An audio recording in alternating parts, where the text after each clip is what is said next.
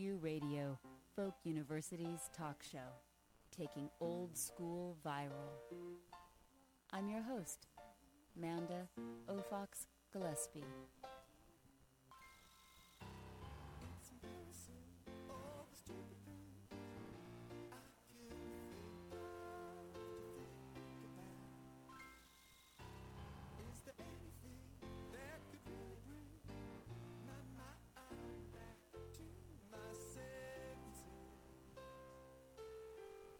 Today's episode is produced in collaboration with Cortes Currents.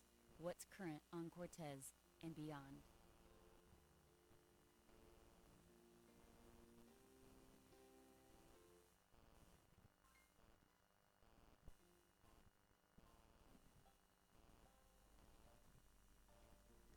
Welcome, neighbor.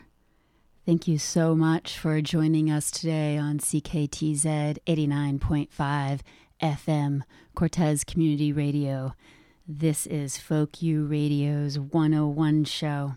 I wanted to stop, start today with just a moment where I ask you, wherever you are, neighbor, to take one moment, this tiny bit of time, to acknowledge the land that you are on, to acknowledge those people that stewarded the land before you were here.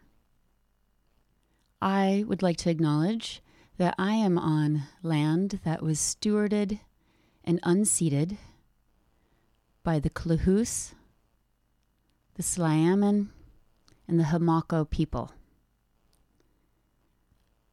I would also like to take a moment that I am getting to, to recognize that I am benefiting from this beautiful radio station that was put together by many members of this community, some long since gone and some still here, who worked tirelessly because they believed in a dream of communicating via radio across space and time and place. So these are just some of the acknowledgments that I want to make today that are allowing me to bring this radio station here.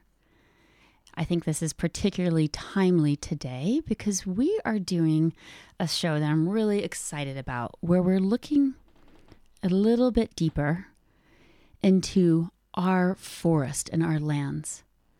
Um, and I called the show Board Reality 101, as in B O A R D. So I'm referring to a piece of wood and I want to ask in the show what is a tree? What are our forests to us?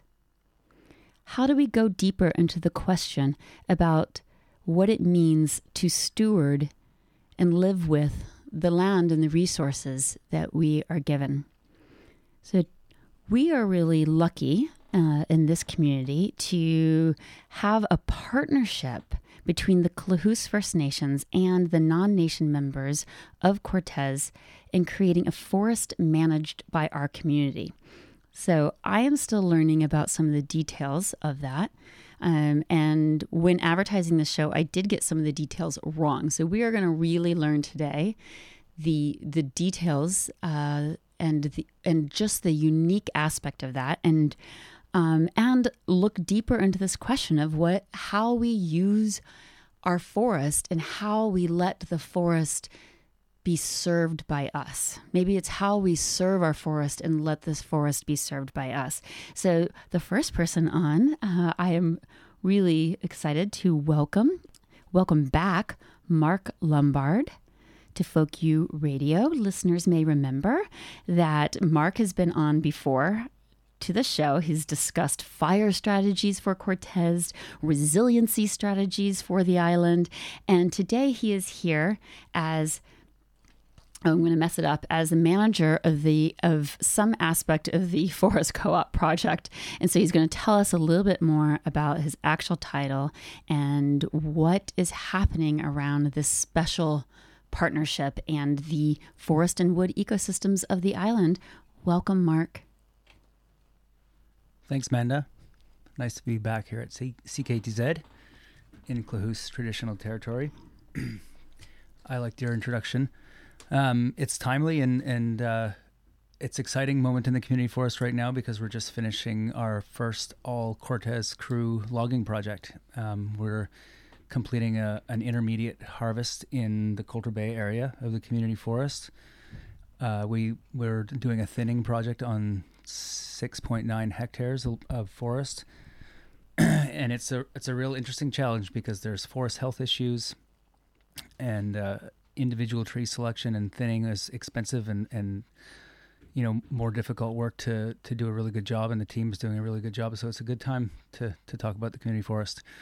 The partnership is the is the licensee, the partnership that you mentioned with Klahoose, and the the formal acronym is the Cortes Forestry General Partnership. Partnership, so CFGP.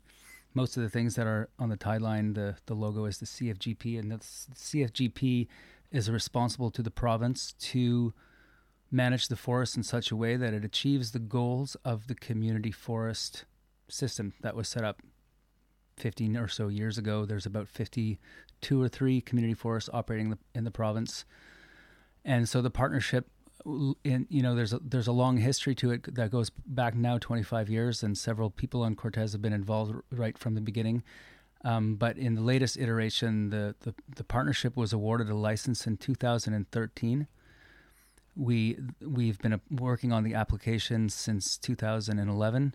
The the initiative was gotten off the ground by the Klahoose First Nation, who had asked some directors who had been involved in the previous iteration of the community forest attempt on the island, the Cortes Ecoforestry Society. They looked at applying again to the ministry to to for a community forest, and when the part when the province indicated that there was uh, a positive response to that, the partnership was formed, and so the Klahoose has has an entity in their forestry operation that is responsible for the community forest on Cortes, among other forestry operations that they have, and they are a part of the community forest partnership. They appoint three directors to the CFGP, and then on the non Klahoose side of the partnership, the the co-op was formed.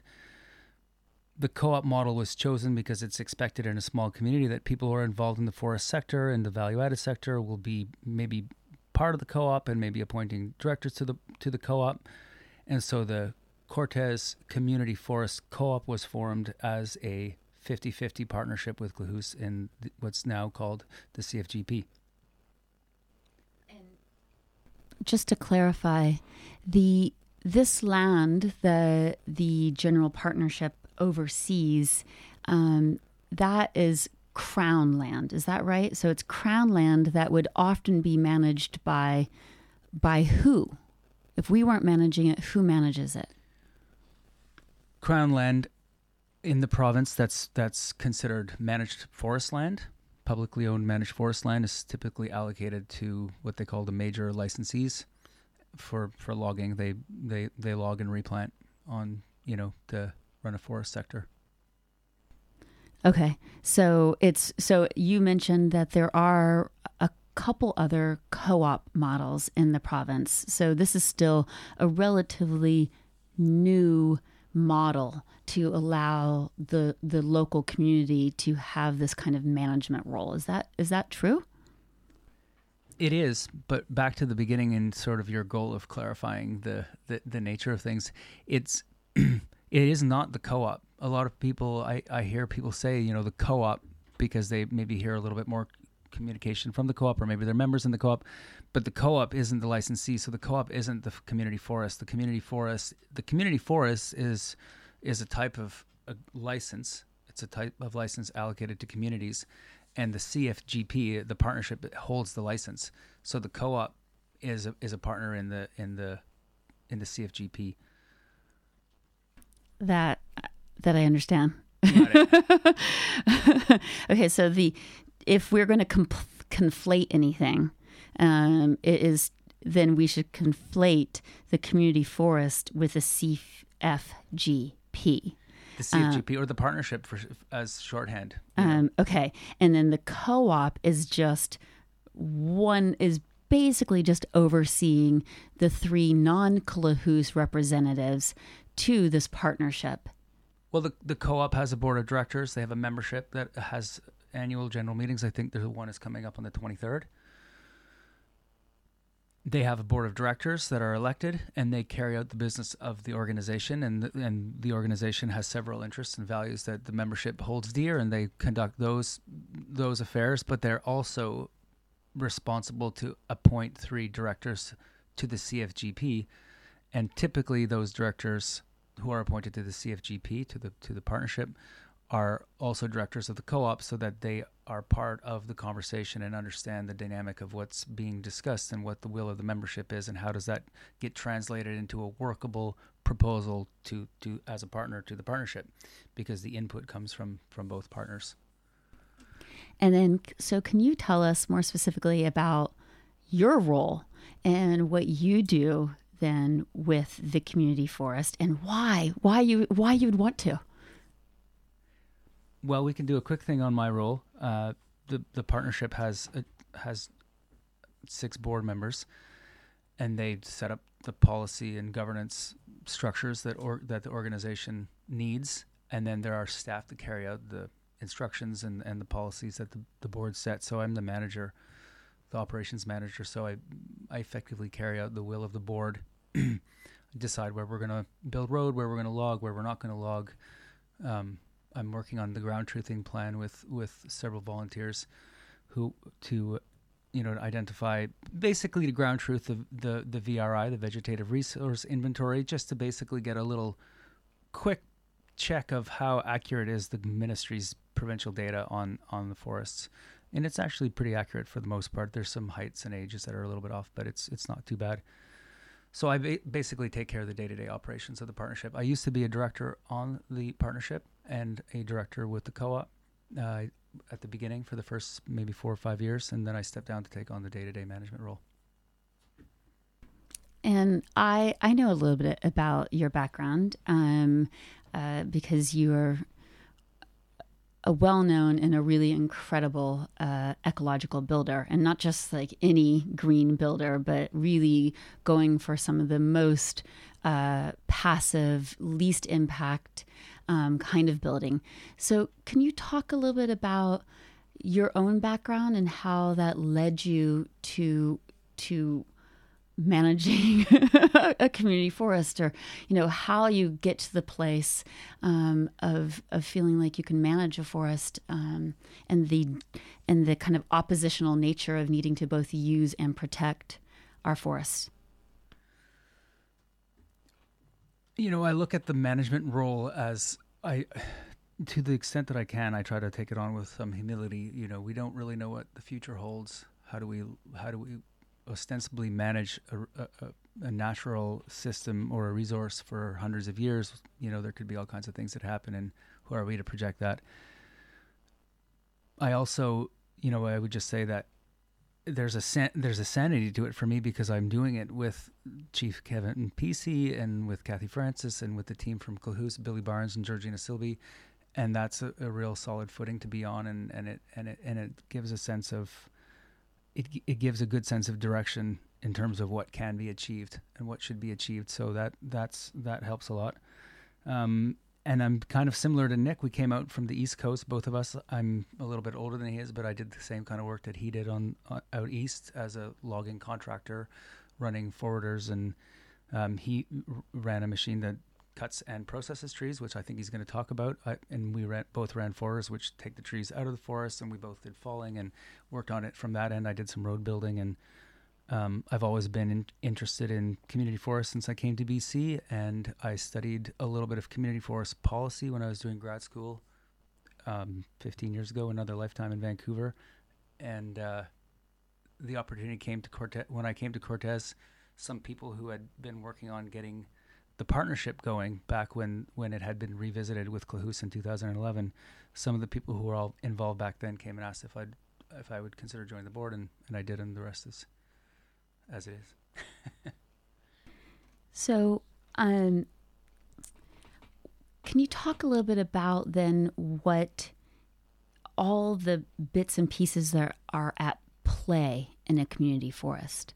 You i imagine i mean i imagine his, his his eyes got really big. You can't see that when you're on radio but there should be a sound effect. Yeah, yeah, there should be a sound effect that um, so i imagine there's there there's a lot but if you could like i can only begin to imagine that there's bureaucracy handed down to you. Like you are going to have to do these things.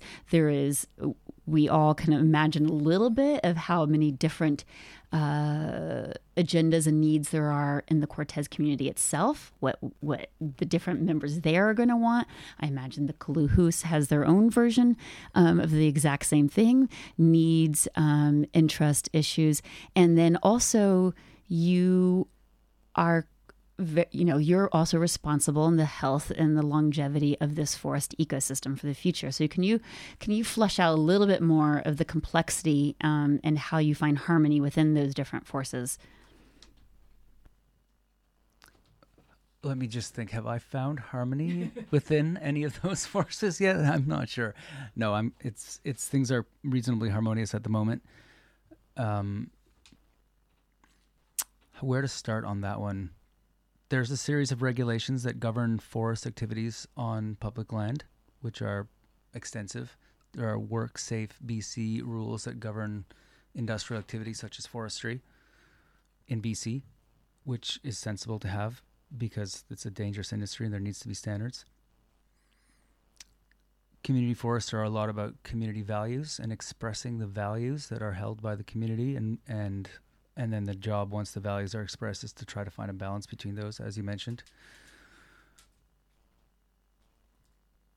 The some of the core principles or vision you know mission statement vision kind of things that have been developed by the community forest both the partnership and the and the co-op over the years are about local economic development and providing opportunity for entrepreneurs diversifying the economy a little bit, not just be a tourism or a shellfish economy, but woodworking and building and value added and forestry and so on.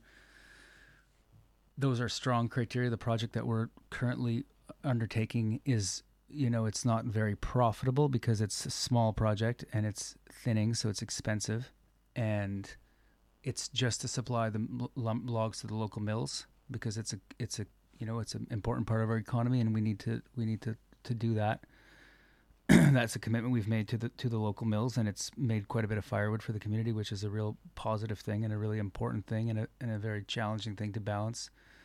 Just because the the value of the of the wood isn't very isn't valued very highly, and the whole for, and firewood model, basically the way the firewood system works, it doesn't place a lot of value on the trees, but they still have to be cut down and brought to roadside, and it has to all be planned.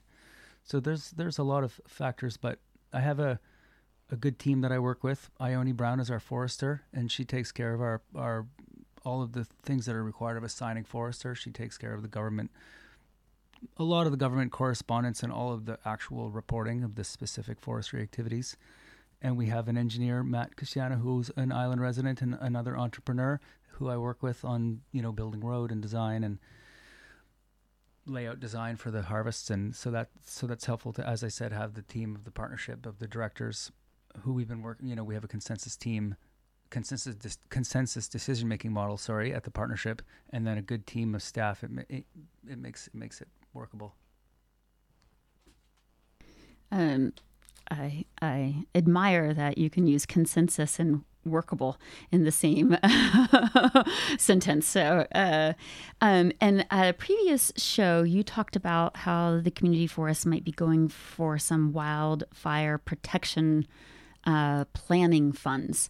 Um, is that still on the table? Uh, and is it looking good that we might be able to apply for some funds for that in the future?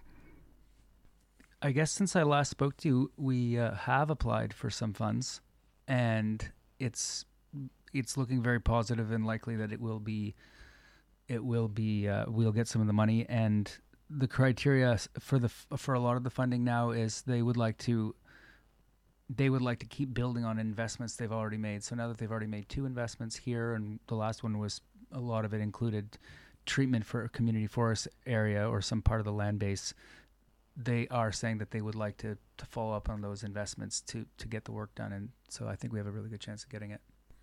But I don't want to take all of Nick's time because I think Nick's going to talk about this as well. The, Okay, the fire awesome. thinning aspect. Um, that's really exciting. Congratulations. Um, so uh, as as I uh, let you go, one of the things that I want to ask you is, what are some of the things you want to make sure that I ask Nick about? I don't have anything that comes right to mind for that that I want you to ask Nick about.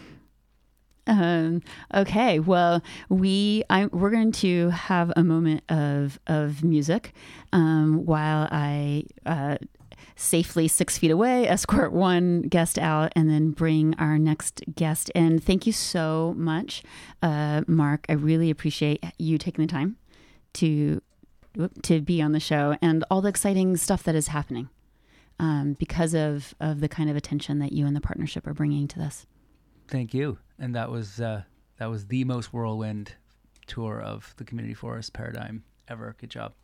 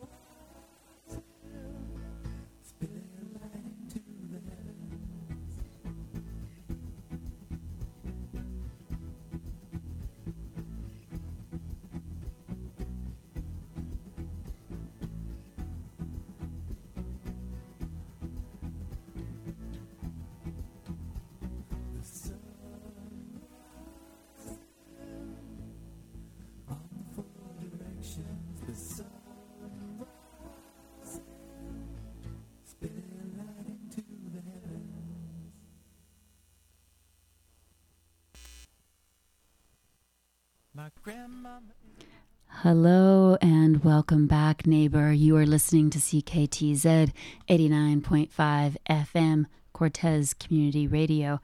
I didn't get a chance to introduce that song earlier, and I wanted to because we are, as we are all hunkering down together, spending far too much time alone in our own minds.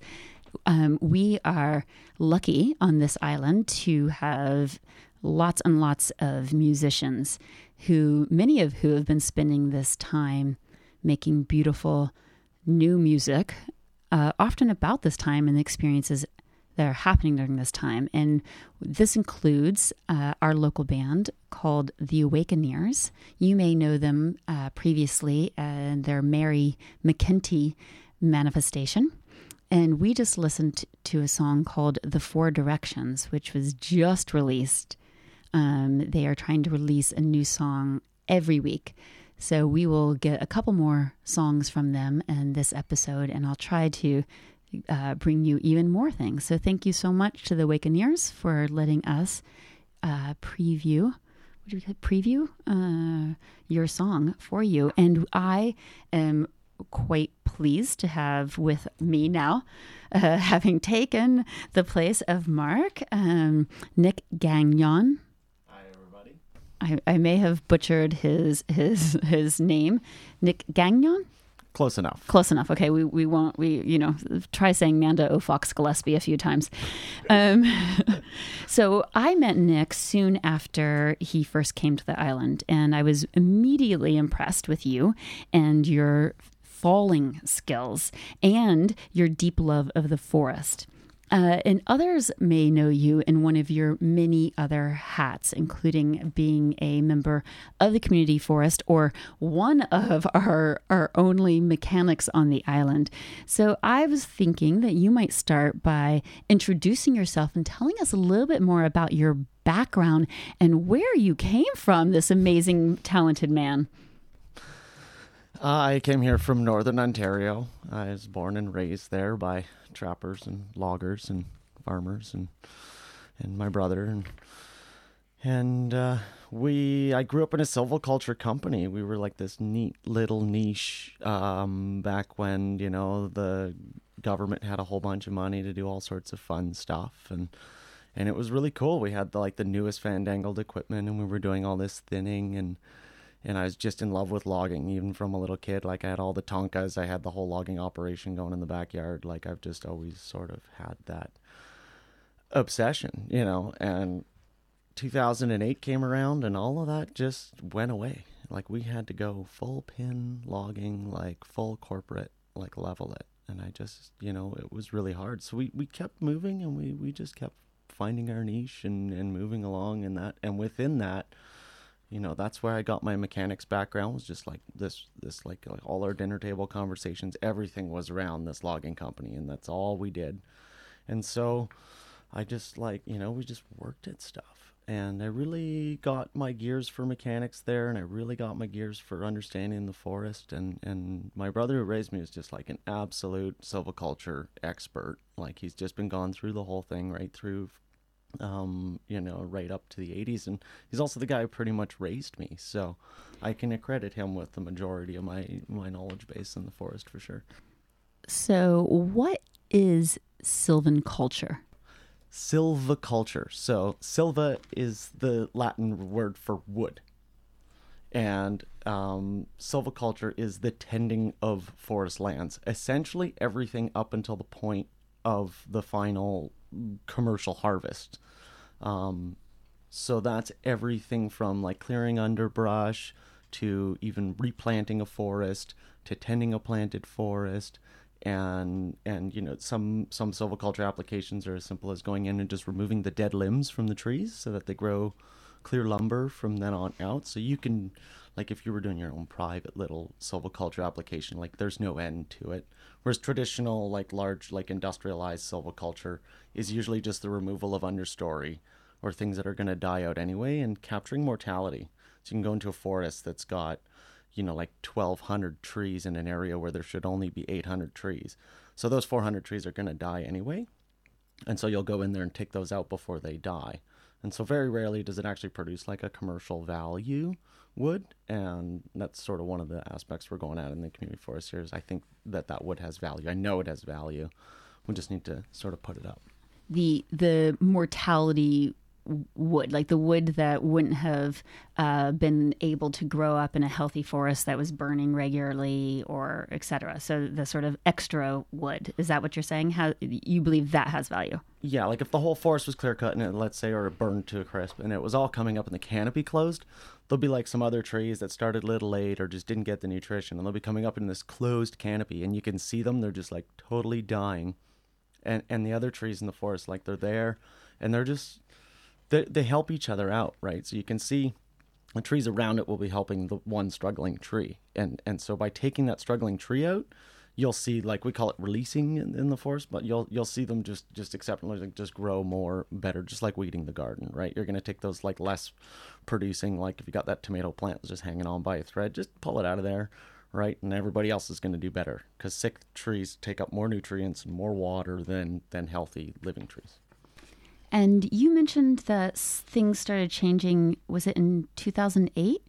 Um, can you? So I don't know uh, uh, the history of, of of silviculture or logging. So can you talk to uh, us a little bit about what changed then? In the recession of 2008 and the crash of the housing market in the United States, it just it sort of screwed up all the lumber prices. And so the way the the silviculture was generally done was that the government would would take a a stumpage fee, which is a pretty traditional practice. The government takes so many dollars for every tree you take off the stump generally by the cubic meter and before 2008 it was upwards of like 12 or 13 dollars so for every cubic meter that a corporation cut off a crown land you know the government got this coffer filled with like 13 dollars a cubic meter 2008 happens all the sawmills are freaking out they're all going to lose their shirt they're doing they're lobbying the government so the government goes and slams the stumpage fee down to uh, you know it's just a guess but around two dollars a cubic meter which means there's no there's no more extra money for that extra stuff. There's like just enough money to manage the, the crown land as it is from the government perspective. And so there goes all that extra funding. And and traditionally like it's a really good thing. I mean you use that for your silviculture, use it to replant and do all these cool things. And then they loaned that two dollars a cubic meter to those corporations and then forgave the debt. So that created a huge lack of government infrastructure, government money to to to manage the the silviculture practices and and and it's like a 20 year return thing like if you go and do a silviculture application on a forest you can it could be 40 30 20 years before that shows even a return. And so you can imagine from corporate strategy standpoint it's like let's worry about next quarter never mind next century. And so that just really just fell off the map. And it's really interesting to see now that the corporations have gone through some of the areas that we have done silviculture in and and they pretty much call you and they're like oh my god the wood in there. It was so nice and so clean. And and we never get that long of trees or, or they're just never that volume per stump was like super cool and we're like yeah can we keep doing it and they're like well you gotta worry about next quarter So, when did you end up leaving um, and to come to to Cortes to come to BC? it's a really interesting decision to leave Ontario that we did. I we we had a family woodlot. It's really cool. It's like close to like two thousand acres. We like purchased it as a family. We like worked at it. My brother and I just like went out whole summer, no paychecks, just like bought an old dump truck and filled it up with fuel. And we got the excavator and we cut the road out and we we accessed the land that's five kilometers. And, and anybody who builds forest road knows that that's not cheap or a small endeavor whatsoever we accessed it. We we, we started doing our, our applications on it our prescriptions. We started pulling lumber from it and timber from it and and organizing it. And and that was like it was like we did it. Like we got there. We're done. And and then my brother had like a sawmill going and we would like bring wood from our woodlot to the sawmill. It was all very sweet like from the stump right to the saw from the seed to the saw. Like we were, we were seeding the land and and and cutting our trees and turning them into lumber and it was like full-fledged one end or the other. And and i was actually left with this like loss of sense of purpose. And also like before we really got there we had like a huge debt load because we had all this equipment and the money was rolling in 2008 and then that really got sort of strangleholded. So to get the debt load down with without that original like revenue stream that you accepted the debt on got like okay we really got to get this done. And we, we got the debt hammered down. We got the wood lot done. My brother's like in his 60 i think he just turned 60 the other day. So and my mom's sort of the same age. He's my half brother so yeah so the, like him and my mom were kind of the same age. And they're like on this like super cool like semi-retired logging thing. And and i just went like i have loss of sense of purpose. I don't have any stress. I don't have anything. Wait a minute. I'm 25 years old is this even my dream? It's done anyway. Like I could sit here and just, you know, recycle this, you know, and just keep going through these motions or I can I need to go learn more. I need to know more. I need to go learn everything there is to do in in the forest. I need to learn silviculture.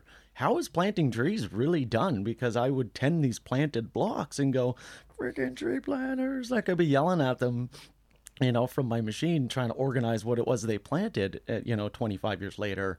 And I went like, let's just go. So Ashley and I just like packed up our Toyota truck and a little travel trailer and and we just took off. Like we got no kids, we got no debt, we got a dog. Like what are we waiting for? Let's just go see where we want to live in Canada. And we made a checklist of communities like what we would need in a community and we just started traveling. We did the yukon northwest territories and did piecework in between like silviculture piecework and learned the tree planting industry and and we got to cortes and we're like oh we'll winter on cortes and we'll hit the road in the summer you know? And we like landed a year-round rental downtown manson's in Cor- on cortes and we're like oh sweet you know within a week and everyone's like oh my god you got a year-round rental? Like oh okay so that's super cool. Within the end of six months like we went for one more planting season but it was like we were obviously just getting sucked into Cortes and locked down here. Like there was no leaving. I just had more work than I knew what to do with. And in that interim, like both mechanic, like there was other mechanics around, they kind of left, and I just seen this like huge potential. And there was a community forest here, which we had started looking into in Ontario. We are like, what? Why isn't there community forests? Like these sawmills are like hundreds of kilometers apart and it just seems like maybe if we just did a little one like we have a sawmill why can't we you know capture from the local wood basket that's 10 miles away? Like we're sending logs 100 kilometers away and trading them for logs and shipping them back 100 kilometers and it just and there was just so much pushback because it's such a razor thin world the logging. And so you say community forest you're trying to express all the positivities that can happen but all the like down homey you know loggers and stuff are like whoa you're messing with my job and that's like right i am. Right. I'm i'm i'm poking at the corporations that give you your job. I'm i'm poking around the politics. I'm trying to change policy. My brother pierre who raised me he, like he had a, a, a, um, a term in queens park as a right hand to the minister of natural resources. And, and he came back from that job and going like there's like some concrete foundations that you're just not going to move without some serious, serious work. This is, uh, I really appreciate you bringing this up because I, I don't feel like I got to get into this enough with Mark, but it's that the, the, the rarity, how difficult, how many, um, I started the show with talking about our ancestors and the people that came before. And just when I think about how, the vision and the effort that would that must have gone on for us to have a community forest. Uh, you're really bringing that home. And so, do you have a sense of uh, how rare that is across Canada? When I look at the community forests across Canada, like one of the ones that we planted within was out in like McBride, BC, and and they just sort of like I wouldn't say that like copy and but it's sort of like business as as usual. Like they're not into what Cortes Community Forest is into. Like, like they just took over their management from whatever it was. I didn't look into the history of it or anything, but it just seemed pretty business as usual. They probably changed a lot of cool things, and it pr- probably creates a lot more revenue for their community. But there you have like they didn't really like push or change the structure. Whereas I look at the Cortes Community Forest, and it's like everything's up for debate. Why are we doing it this way? Well, it works good that way. Well, why? Why is it? Is it cost effective? Can we cost effectively do it a different way? Like everyone's willing to ask the questions and then to like jump through the hurdles and see if it's possible. And if it is possible, then everyone's willing to try. And like that's like you just don't get that. Like I said, like you would even just bring up the concept of doing anything differently in logging and the loggers are already just so beat up and worn down and they only ever get price drops they don't like hey here's an extra five bucks a cubic meter like you just don't see that as a logger and so here you have on Cortes where everyone's willing to make those adjustments, and, and, we've seen that in, in this last block that we did. Like it's it's like really cool, and it's nice to see the local, like the people who live around that block, and like that's their backyard, really. Like you know they go for walks in there, and and they're like you know they're like approaching Mark on the ferry and going like, wow, it looks amazing, and here we have this like wonderful balance of both visual appeal and logical application. Like Mark said, like it's a balance to find. And like we'll see a tree and we're like, well, we could take it like legally and within the prescription, like we could totally take that tree. But man, is it ever pretty? Is it ever tall? Is it ever robust? Is it ever like a nice genetic specimen? And look at the visual appeal of it and look at the way it sort of completes the forest spectrum. Like when you look into a forest and you see that the, the spectrum, like the density of trees, and as they increase or decrease, like you know, it grabs that.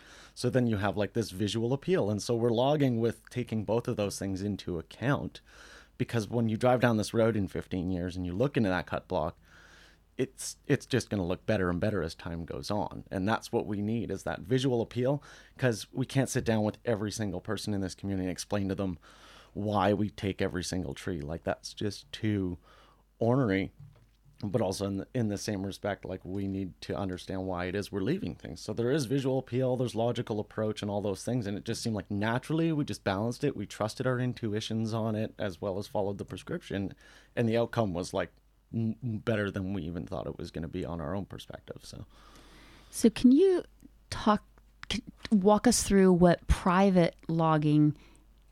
I mean, first of all, define what that is, and then tell me what does it look like on Cortes most of the time.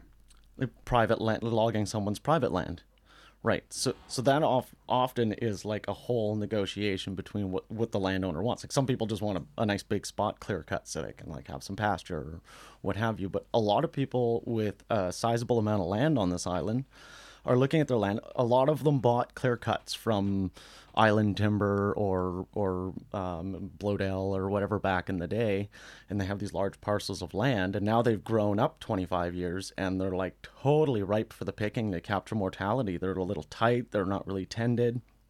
A lot of them, like when they bought that land, like had little roads and trails going through it, which is a lot of maintenance to keep up. And so it's really interesting when we do go and approach like a piece of private land, we'll go in there and like we'll thin it, we'll we'll pull out like a good grade of firewood and some saw logs and everything. And when everything's all, you know, we make an original deal. But it's it's really fun because then we really get to play. Then we really get to like you know hang around. So we'll reestablish everyone's trails. We'll give them like three years, four or five years supply of firewood. Like we trade, or sometimes we'll take their saw logs bring them down to the mill for them, bring them back up in lumber, and we sort of make this really. It's just fun because we use like every little piece of resource there is because we're not constricted by anything. So a lot of private landowners just get us up there and we just freshen it up and they look and they go, wow, it's like visually appealing to look at my forest. I've got more access to my land. I got all this firewood done. There's a check in my hand, and you know I've got a pile of lumber behind my house. Like, wow, sweet. You know, Okay, so I'm pretty excited about this idea because one, uh, I now ever since I've I did the wildfire show that Mark was also on, I just look around all the time at the many uh, forest lands on on Cortes, m- much of which uh, in my area is privately owned, and and it's just this deep wall of green, which we learned from the BC wildfire people is exactly what you don't want because that is where you get out of control wildfires that are super hot, really dangerous, and you can't deal with. with.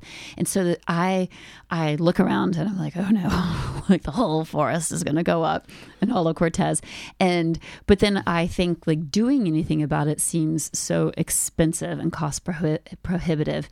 It, is that true? Or is it when you, like when you started talking you're like oh there could be logs out of it. Oh you can get your firewood from it. Um how like how could those arrangements work or how have those arrangements worked with with you and um and i think you're talking about your company. Um so maybe also tell me a little bit about your company So I'll start off with the first part of that. Yeah, it, it depends on what you got in your forest, really, and, and how valuable it is to me and how I can market it to offset my costs. And at the end, like I can usually tell by looking at it standing, but to go into like a small piece of private land, let's say make a fire break or even just bring all the brush up to like 50 feet, which means if you do have that small ground fire, like you can't you can't use that ladder fuel like those medium-sized dying or dry trees to hop up to the canopy and that gives like our local fire departments and stuff time to get there. So it depends on really what i'm taking out and then also it's your land. Like you can effectively just go in and go oh yeah like take like those 10 out there and i'll get more light on my garden or I'll get more light into my yard, or I'll have you know less branches on my sweeping into my driveway every year, or those kinds of things. So it depends on the value you have, and then while I'm there, like if I'm if I can turn like take that, we can marginalize that profit and then do strictly silviculture work, which is like you know net loss for me. Like there's nothing of value coming from it,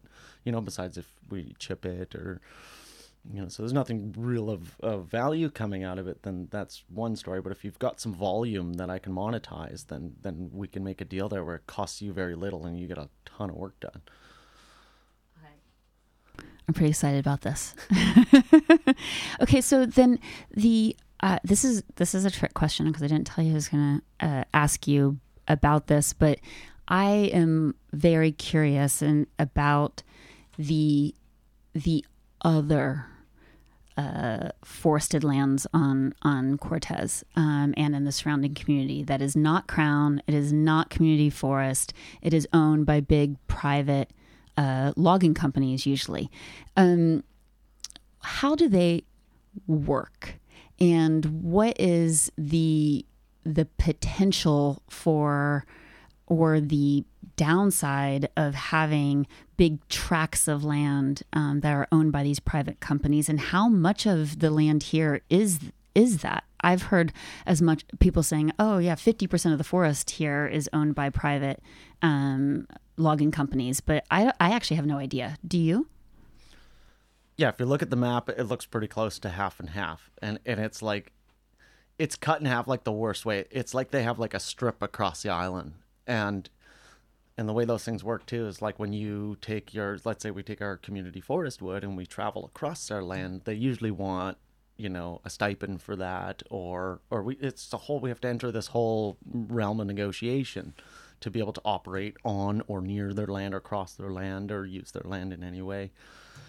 And so that gets a little complex because they do sort of cut of, cut us off. That being said they haven't come here in like 15 years to cut on cortes because I think that the public backlash, I think there's a lot of reasons why they haven't bothered, but that means that they're also kind of behind on cutting on Cortes. So if they did want to come here, they'd probably want to do a big giant cut, and they'd probably have a huge public backlash for that. I'm assuming, judging by you know the the the way the public receives it when you when you talk about it. That being said, the dream here, prospectively, would be that they're willing to play ball with us and let us manage their lands on Cortes. They can keep them, but just let us manage them the way we're managing the community forest, and let our team, our local team, let let us cut it uh, to that standard. You know, and there we have like a win-win-win to me. Like they, I mean, just think about bringing forty guys here and 10 pieces of equipment. Like that's like a, a 50 hundred thousand dollar mobilization. Where are you going to camp 50 guys up? Where where are you going to do all this? Like you know the logistics make less and less sense as they you know but they would want to come here and cut millions of dollars to be able to offset that cost and so the only way around that is to let maybe we should let they should let our community forest management manage it. I think that would be the ultimate dream prospectively and I, I think they're probably going to be willing to do it if, if they can't really logically come here and, and, and make sense of doing it financially any other way. have you ever heard of that happening anywhere else before with community forests? No, no, I haven't. I've That doesn't mean it can't happen. That There's can't lots happen. of firsts here, um, and that's one of the things that I um, appreciate uh, about you is that I, when I know you, I look at your entrepreneurial spirit, um, and you know, like if we can if we can imagine it, then we can realize it uh, here on this community, and I, I, I see you manifest that all the time, which leads to uh, the next thing I wanted to ask you about, um, which is uh, you talk a lot and use this term of a lifestyle business, and um, and I want to know what that means uh, to you and how you see it manifesting on Cortes. So so when you're an entrepreneur, you're like, okay, how do I build a business? Like how do I even piece this together? What even is it? What do I need to do? And you go, you know, you dig around and you do some reading and you realize that as soon as it comes to the point where your business needs like any kind of investment or you're building a business plan, Like no investor, no money wants to see anything but like full on accelerate like to the moon and we're going to make a million dollars and we're going to make 2 million dollars and I'm going to own 5% of that or whatever like and and it's like what's wrong with making a hundred grand a year? Like what's wrong with making hundred and fifty thousand dollars a year? Like if, if you've if you've put that on yourself like and like like it's all where you're going it suddenly sort of seems a little bit more relaxing. You're not trying to build this giant entity that you can sell off in 15 years for 20 million bucks and spend the rest of your time in the bahamas or wherever you want to go and and a lifestyle business is something that also incorporates your whole lifestyle. Like i get to come i come do a tree job at your place and it's like woohoo we're like hanging out we're like friends like you, you get to interact with your community. As soon as you come out of that threshold of growth like all of a sudden you're just talking you're just emailing people you've never met and you're exporting over here to this community you've never been to and it's this whole like it becomes very not so personal. And i don't know how many people i've seen have like this wonderful lifestyle business and they they grow to this point where they feel like they must reinvest or sort of explode outside of their current margins or, or their their current market and they they get out there and then they go well now my business isn't isn't impersonal. Like i had to drop this person i've been working with for 15 years because they can't supply me with the supplies i need anymore or this trucking company this little local trucking company i used. I can't use them anymore because i need so much more volume and they can't handle that. And and you just kind of lose that touch. And so losing like you know running a lifestyle business is is really about allowing you to maintain your current lifestyle. Like you don't have to move anywhere to do it you don't have to be consumed by it. You run that business to the potential of what you have time for. So if you're raising kids or you want to have your little hobby farm on the side or a real farm on the side, like you modify your business to suit your life as opposed to modifying your life to suit your business. Um, that's it. That's a good bumper sticker right there. uh, so, um, after the break, we're going to go way deeper into how lifestyle business, community forest, how it all comes together. But before we get there, can you tell me a little bit about um, how about right now where you are with your business um, and the kind of near barriers that you're seeing to actually being able to have a sustainable lifestyle style business on Cortes. Um, so so where you are right now with your business and and the the barriers that that you um, and many others have in just getting to a lifestyle business here oh boy but you can only do that in five minutes so Okay. this is a small answer because I'll tell have you where my business is at now. And when Ashley and I moved here, I had one chainsaw and a toolbox, like a little flip open barn style toolbox, like and a socket set. Like we did not have a lot of gear. You know, we did go back home. We did do a big load and, and get it out here. And I built, yes, literally built an arsenal of chainsaws out of parts and things. And and I built everything like we totally bootstrapped the business up until this point, like cash up front, save up the cash, buy the thing, use the thing, make it make as much money as you put into it.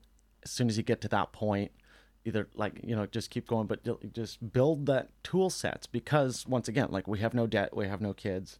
Like we you know you've got that that nothing to lose sort of feeling. So just keep pumping back into it. And and we've we've built this business like we bought a little skidder like three years ago. And and the people working for at the time were like yeah buy the skidder. We'll give you enough work to pay it off. Great. Awesome. Thank you so much. And we built all these little tools and these implements and building a business on Cortes, like you have to be multiple multilateral. Like you have to have multiple revenue streams. You can't really just hang on to one thing. There are certain things on this. I'm not saying it's impossible, but that's why I do the mechanic thing. Like there's a there's a point there where also like I'm just you know, I just like to to change my patterns up a little bit, and so we go I go into the mechanic shop and I sit in there for six or eight weeks and then I freak out and need to go play with chainsaws for a little while and smell the sawdust and and be out in the elements and and get a good workout. And and uh, my partner Ashley like we run sort of side by side and there's a lot of alignment but she's a landscaper. And so together like you know like our trucks are you know like i can haul her soil amendments for her with my big heavy truck that i also do the the yeah, i also do the firewood with. And you know like we can we we use our tools so that they they they complement both angles of the business. And Ashley's revenue is like a steady revenue, like it's always in she's regular. She's got the hours all the time, and and that allows me to be the the the the wild card in this scenario and be like, I'm putting all all the pennies down on this. And Ashley's like, okay, well, I got food and rent covered, so you better do it. And halfway through, I'm like, you know, Ashley, I don't have money, you know. But also, it's like I'm investing my time, so I'm not creating revenue, you know. And so we support each other through that. So that is a huge aspect to this business because, like, I'm so recklessly optimistic, you know. So I don't see the barriers that you're talking about. I don't see them till I hit them head on at 90 miles an hour. And I'm like, okay, but at that point, I'm so invested that I have to do anything to get over them, you know. So there's another, like, you know, building a business on Cortes is like you can't just sit there and look at all your obstacles. You can't at all. You almost have to not even observe them because if you just go for your goal, sometimes your obstacles just move. Sometimes your obstacles you realize are not even existing in the first place. They're just something you perceived that may be an obstacle, but they're in the back of your mind, like they could stop you. So someone who needs to control their environment would need that gone or dealt with or, or solved before they decided to move forward or invest further in their business. And and sometimes you get there and you realize it, it wasn't even there in the first place.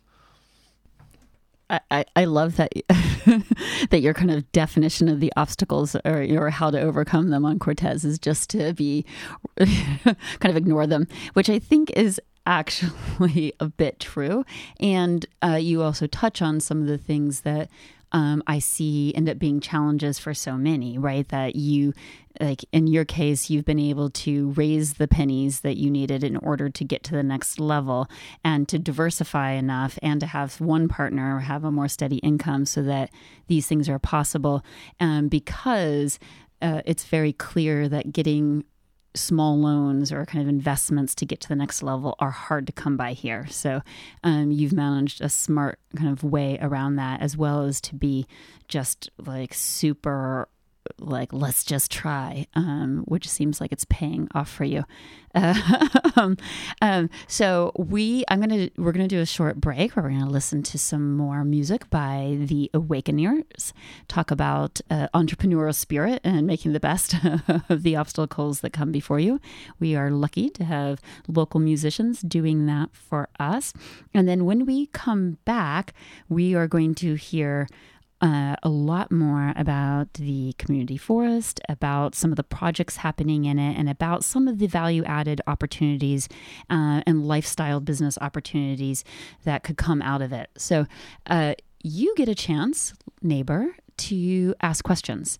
Uh, you can do that during the break by calling in this is this is me talking and turning off the ringer um, so it doesn't start ringing right now so you get to call in during the break and ask your questions about the community forest about how do you get enough firewood? How do you legally get firewood? How do you better take care of your own land? How, hey, you want Nick to come and talk to you about what would what would it look like to have a silviculture uh, eye on your your land?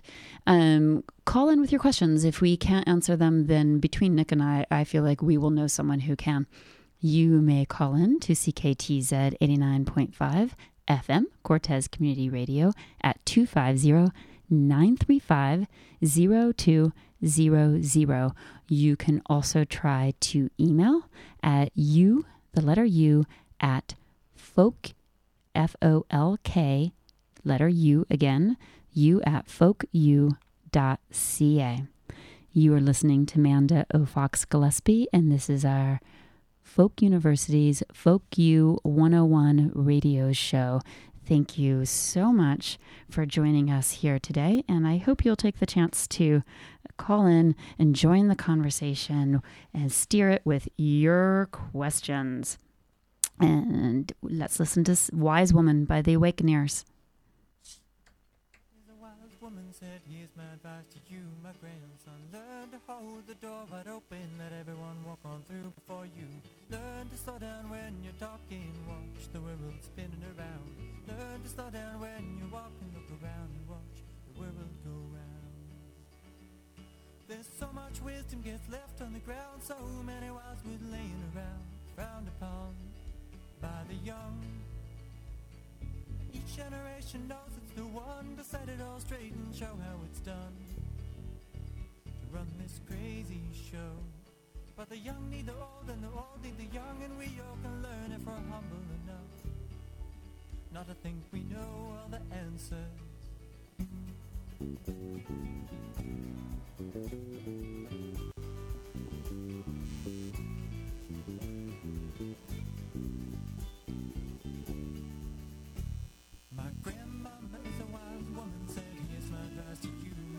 So learn to hold the door wide open, let everyone walk on through before you. Learn to slow down when you're talking, watch the world spinning around. Learn to slow down when you're walking, look around and watch the world go round. With respect and empathy, wisdom and energy can be friends. Not enemies. When we swallow our pride and follow the tide and not pretend that we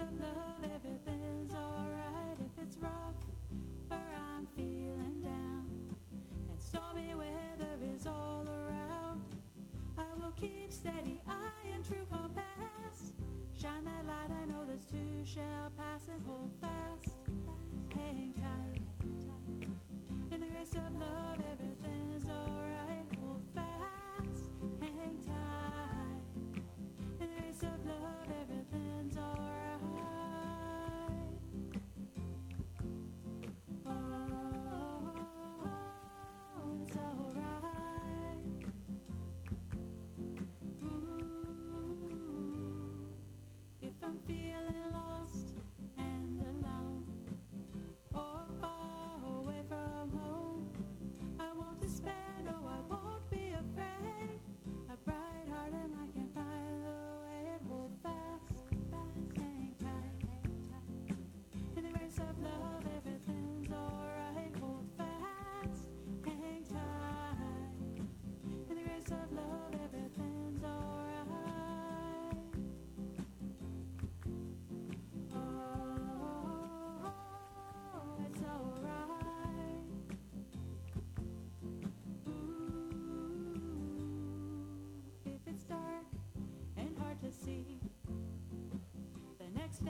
Taking destiny.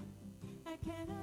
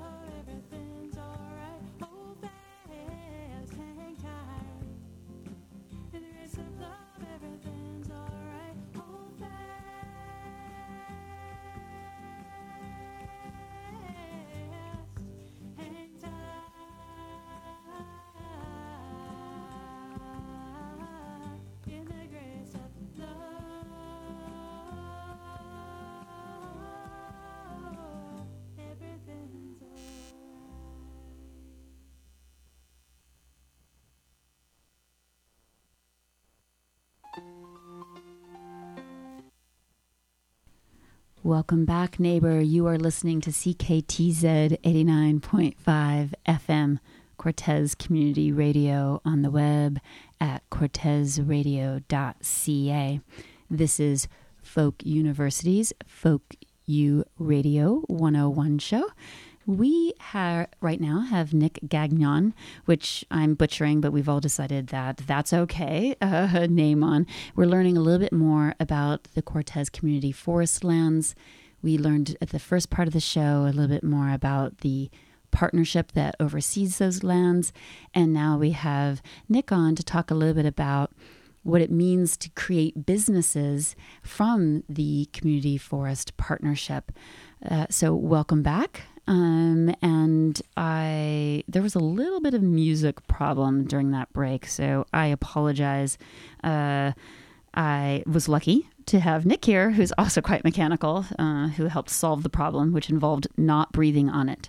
Uh, so thank you, uh, and sorry about that. Um, so, Nick, we left off uh, with you talking a little bit more about your business and what a lifestyle business is. And to put it into my words, I would say it is a business at the scale where it is you where the the business is serving you so that you can live and have a very fulsome life versus you spending your whole life in service to the business and and now what I want to know is looking around at this amazing community forest lands that we have, what are some of the lifestyle businesses that you could see being supported by the, the community forest in such a way that the community forest would stay healthy and vibrant? And uh, what are some of the, uh, what we call, or I've heard people refer to as value added products that might come out of that forest? So, um, yeah. I want to double down on the meaning of value added. Like value added itself is yeah, you're taking a hundred dollar log and you're going to turn it into a thousand dollar log or a two thousand dollar log. That's up to you, marketing, finishing, however you get that out there. Second thing I want to look at at value added is that our wood in the Cortes forest comes with a whole myriad of ethics applied to how we got that out there. And to me, ethics of value. And so there we're adding another layer of value on top of the value added products. I think that's worth a premium. I'm pushing to just like aside from all of the other labels in the world that seem to signify ethics, like the more expensive paper you can buy, the more expensive wood products you can buy already. They have these these sort of giant for lack of a better term, greenwash labels on them. They're like these giant top heavy organizations that have been around for decades. And I think without all that, I think like people are willing to pay to see forestry done right, and I and so there not only are you making, you know, a set of chopsticks, you're making a set of chopsticks that are sustainably harvested. When you go buy chops sushi in Vancouver, you're buying chopsticks that are made out of bamboo shipped over from China, and we're burning slash piles. Like to me, there's just there's just a a serious lack of of of you know fruition there on on what we could or could not be doing. And so local value added we got the lumber guys we got the, the sawmill guys. They are all just working very hard. This is extremely hard work. Uh, it's a turnover. You know once again you are taking a hundred dollar log and turning it into whatever value you can turn it into with boards. And then there's further refinement from there. I mean those guys are planing and tongue and grooving or making you know beautiful square timbers with details and those kinds of things. And and and they're really going after you. They're they're barely filling the local market. I mean we see the quadra builders trucks come over with the loads of lumber. So like, where's the disconnect? Well, we don't have kiln dried lumber, or or our lumber doesn't have a certain stamp of approval on it, so it can't be used in some engineered building situation, or what have you. But for me, when I look at the value added wood product market and the potential of it, I think smaller, like smaller products, like you know, like a tiny little piece of wood that's just nice and refined, has a lot of value per volume. So here you could take one log and make a thousand little things, or you can take one log and make 20 bigger things, or what have you. But each one of those like refinements, I think, even though it goes into the the big world out there and gets put next to other value added wood products, maybe, and let's say in in some in some of the markets out there, right? Like in some store or whatever. I think that Cortes wood has a story behind it, and and a really unique story, and a story that carries a lot of ethics and, and a lot of beauty, and and I think that that has a premium. And so, what I see for all these entrepreneurs, I mean, we've got people on the island making cutting boards. The amount of people who refine pieces of wood into beautiful things on this island it's like there's so many of them. There's so many little wood shops and wood lathes, and there's so many of these people, and yet I feel like for them, like it's just not connecting. Like it's all the pieces seem to be in place to me. It's just that there's like these little disconnects. Like we've never had consistent fiber access. We do one logging show in October or in the spring, and everybody buys whatever they can. Every mill buys whatever they can, and then we would export whatever it is we couldn't sell locally, and and that's it. So if you're an entrepreneur and you want your year's supply of fiber, you got to come up with that money up front. Now you got to come up with that money up front, which you don't have, so you've got to borrow that money, and you can't guarantee anything because you don't have a market because you didn't have the fiber in the first place, and and it's the carriage in front of the horse again. And so for me, I, I feel like creating a regular, consistent fiber access market on this island, like like a lumber shop, and and and organizing that fiber right on the side of the road like taking all these little things. It, it's right down to the stick for me. Um, we've got people wanting to do biochar. We've got people wanting to build um, soil piles that require nitrogens and chip and aeration and all of these other things. And so how can we get all of these guys lined up in a row so that we can self monetize what we're getting what we're hoping to get funding for for the fire mitigation like we need that funding because we need it to like get up and off the ground. Like it would be really awesome to get that ball rolling. But we, we're not going to rely on government handouts for our industry for the rest of our existence. That's not logical. So how do we self monetize it? Well we need to get everybody going on board and buying all the things. Aren't just a big giant beautiful 30 inch fir log. Like we need people who want to take bark mulch and mulch it and and make bark mulch piles. What is the value of that? Is there a business plan there? Well no one's been willing to try but when there's a pile of bark sitting next to the road and you can go to town and rent a mulcher for three weeks and get your mulch pile going and see if you can test the market that's that's pretty low risk market entry and and that and a plethora. And so if we can self monetize that fire mitigation and we can self monetize the thinning we're, we're self monetizing our forest stewardship. And like i mentioned earlier like the crash of 2008 there we go. We were relying on a government handout based on the stumpage fee to perform this forest stewardship to perform this silviculture. It went away. The whole the whole thing died. The whole thing died. And so don't want to be responsible. I want to be. We, we need to be in control of our market, and we need to be in control of our stewardship. And so we need to create those revenue streams coming in, and they're quite minimal. Like a lot of it, for me, my value added is firewood. I'm I'm going to create enough firewood to be able to probably continue to roll, but there's going to be a whole bunch of other stuff that's available. It's. I was going to say. So, can you break down? Sorry. Okay. I really like this idea. I like the idea that you could go in and be like, okay, we're going to take this, however many, we're going to take hundred acres, and we're going to fire mitigate it, um, and uh, and capture mortality. That's what you called it earlier. We're going to capture mortality. We're going to fire mitigate it. We're going to capture mortality, and then at the end, we're going to have these different. Uh, quality fibers. I never thought about um, kind of wood as as or a forest as equaling fibers. So, what are? Can you walk us through that those those series of piles that I guess come from sawdust all the way up to like the beautiful perfect fir log i'm not sure what's actually at the at the far end but i want you to walk me down through what each of those piles is So sawdust and chip can be compressed into those little press bricks. You see them at the local stores. You can buy them. You stick them in your stove. They're like clean burning. They burn for a long time. That's just that's just chips. That's just that's just wood garbage, like to most industry. I, I, I want those. I want someone to build those locally. Yeah, me too. so there, there's an avenue for me to be able to sell some chips, and and the next pile's a, a big pile of bark, bark mulch and sawdust and and little branches and all that stuff that can be run through a mulcher and used as an additive in building soil. um, the next we, we take like all those little tops so where we stop cutting diameter for firewood let's say no more firewood after three and a half inches so we take that whole rest of that little pole and my you know the little machine it's all delimbed and so it's like this little pile of like 15 foot long poles starting at three inches and ending at zero wherever they end out.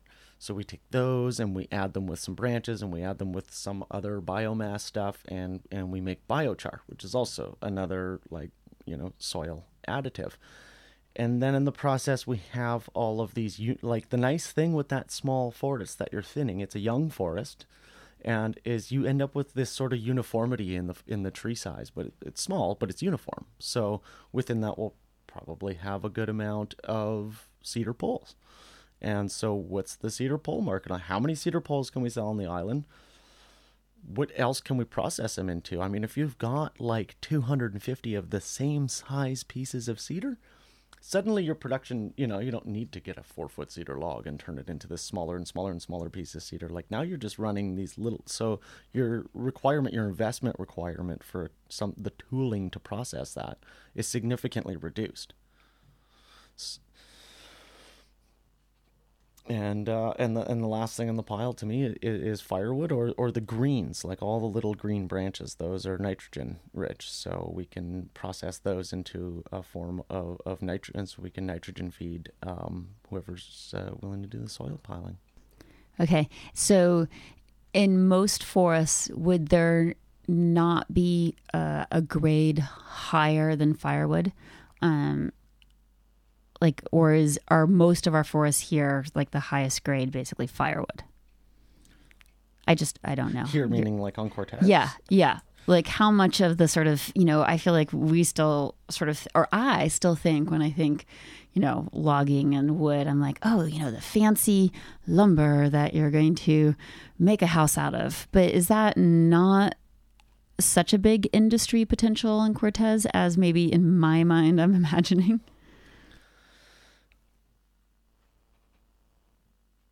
I'm looking at industry like the potential for for for lumber for building on this island is is definitely there. But our our our millers are once again like they're always chicken and the egg. Like they've they've got to put up so much lumber. I mean, you could, eh, eh, you've gone to Home Depot. I mean, you walk through this warehouse and you're like, "Oh, that looks nice. Yeah, I'll take some of that." You know.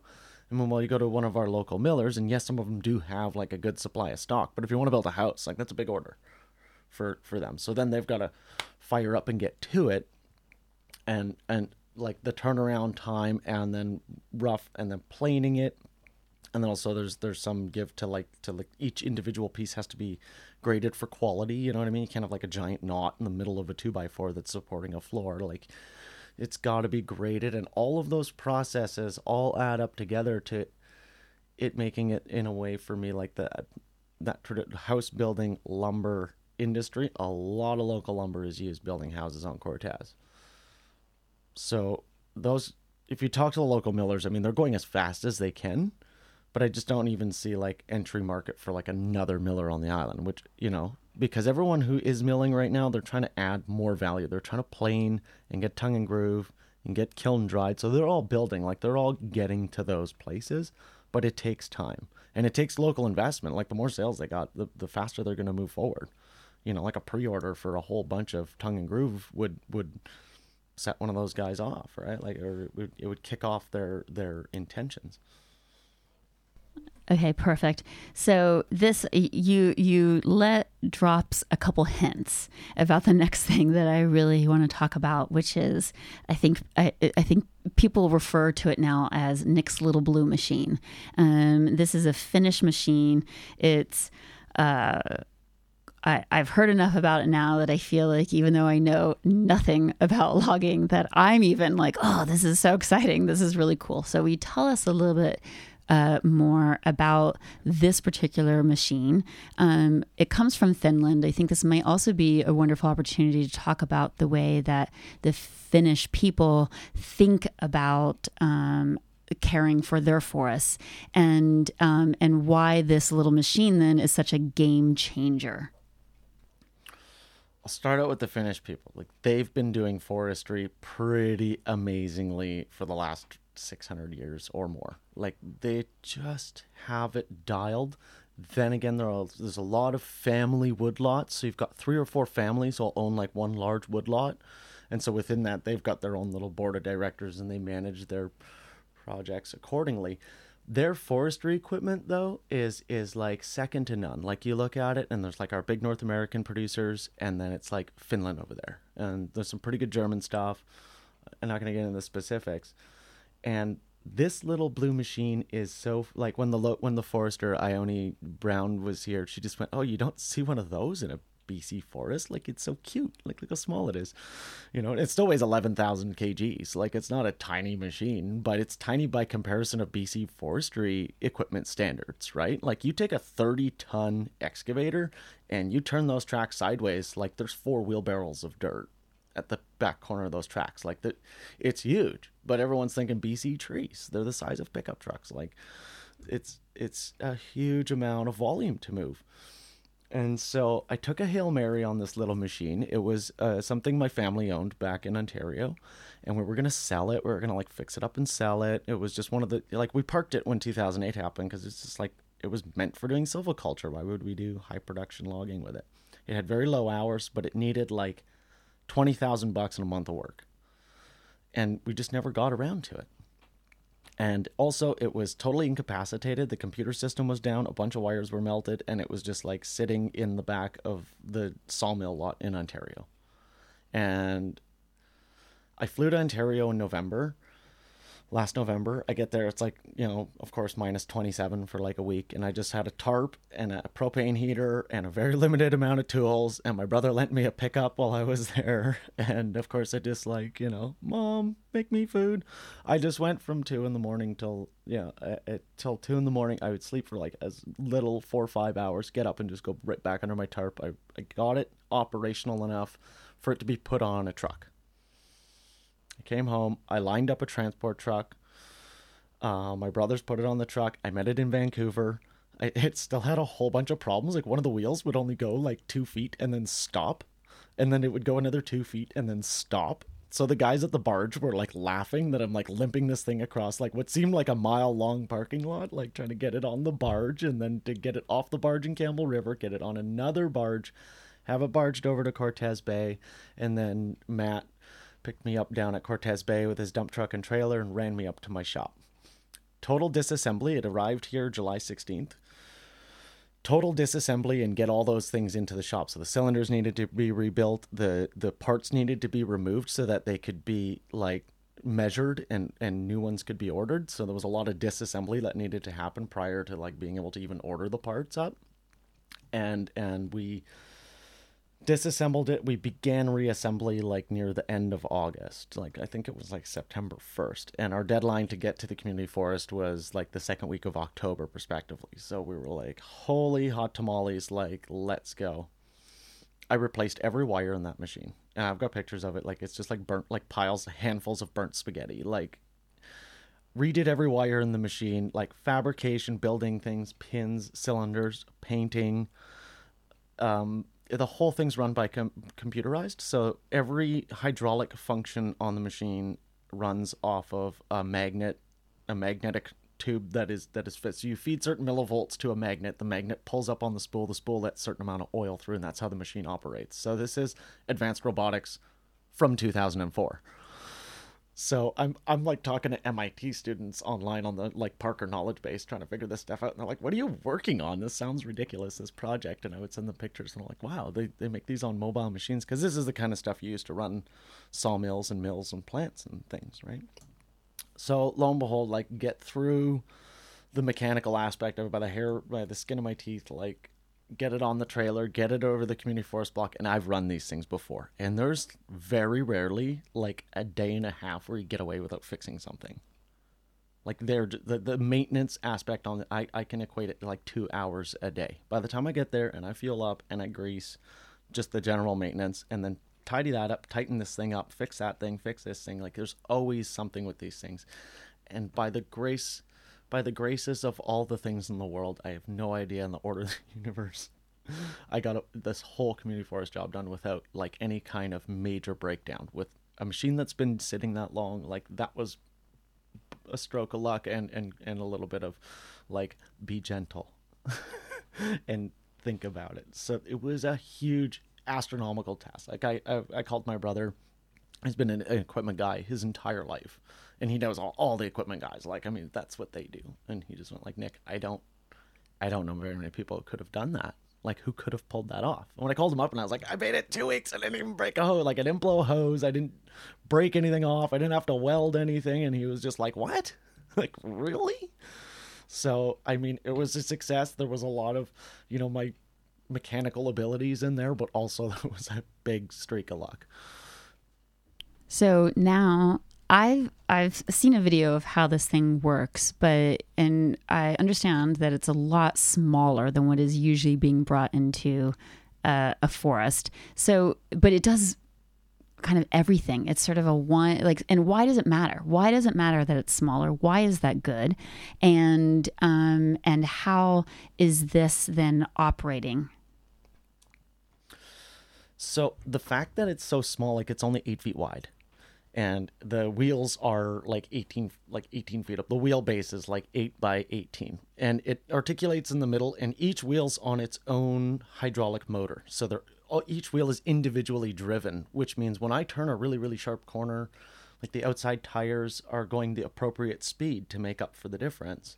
And so I don't tear the earth up as I turn around, but it also is like very nimble in the forest and the crane sits on a pedestal on the front and it's it, and it can be brought straight up and down. So i can stick my little nose in a hole and, and have a big great big fir tree on the left and a great big fir tree like inches from my tires and reach in a hole and just and just pull out a couple of those sick little hemlock and that dying that dead standing fir and that windfall and i can just kind of get them out of the hole. And then i can back up and get out of the hole and pull those out into a big clear spot so that that extraction equipment the skidder or what have you, whatever you're going to use to pull that out to the road from that point, doesn't need to go where I go. And by reducing where that extraction equipment needs to go, when I move the log, I'm airlifting it. I'm holding it off the ground and I'm moving it from point A to point B. When once it's on the skidder, then it's being dragged. So to reduce like our tertiary impact, like I go up in these little holes and I make it so that that skidder never really needs to go in there. And then the harvesting head itself, it, it can grab a standing tree up to about it doesn't really like anything over 25 inches. So it's, it's kind of like a small unit. And and it and it takes the tree off the stump. It, it fells it directionally like it pushes it in the direction it needs to go. And then it sucks it through and it measures it and takes the limbs off at the same time. So i know how long the piece that's coming out is and it also equates the diameter of the tree. So i have a good idea what the volume of that log is as well as i'm processing it out and I can be like, okay, well, nobody wants anything for this type of saw log under seven inches. Beep, I hit that seven inch mark, boop, bucket off right there. And then it strips the branches off. So if you felled that tree like a like a hand faller with a chainsaw felled that tree, and the tree's hundred feet long, then there's a and it and he delimbs that tree. There's there's a, there's limbs for hundred feet down on the forest floor. I bring the tree to me, and all the limbs get smashed off right in front of my machine. So now I'm bringing the limb mass over to the skid trail, like what we were just talking about with the tertiary impact.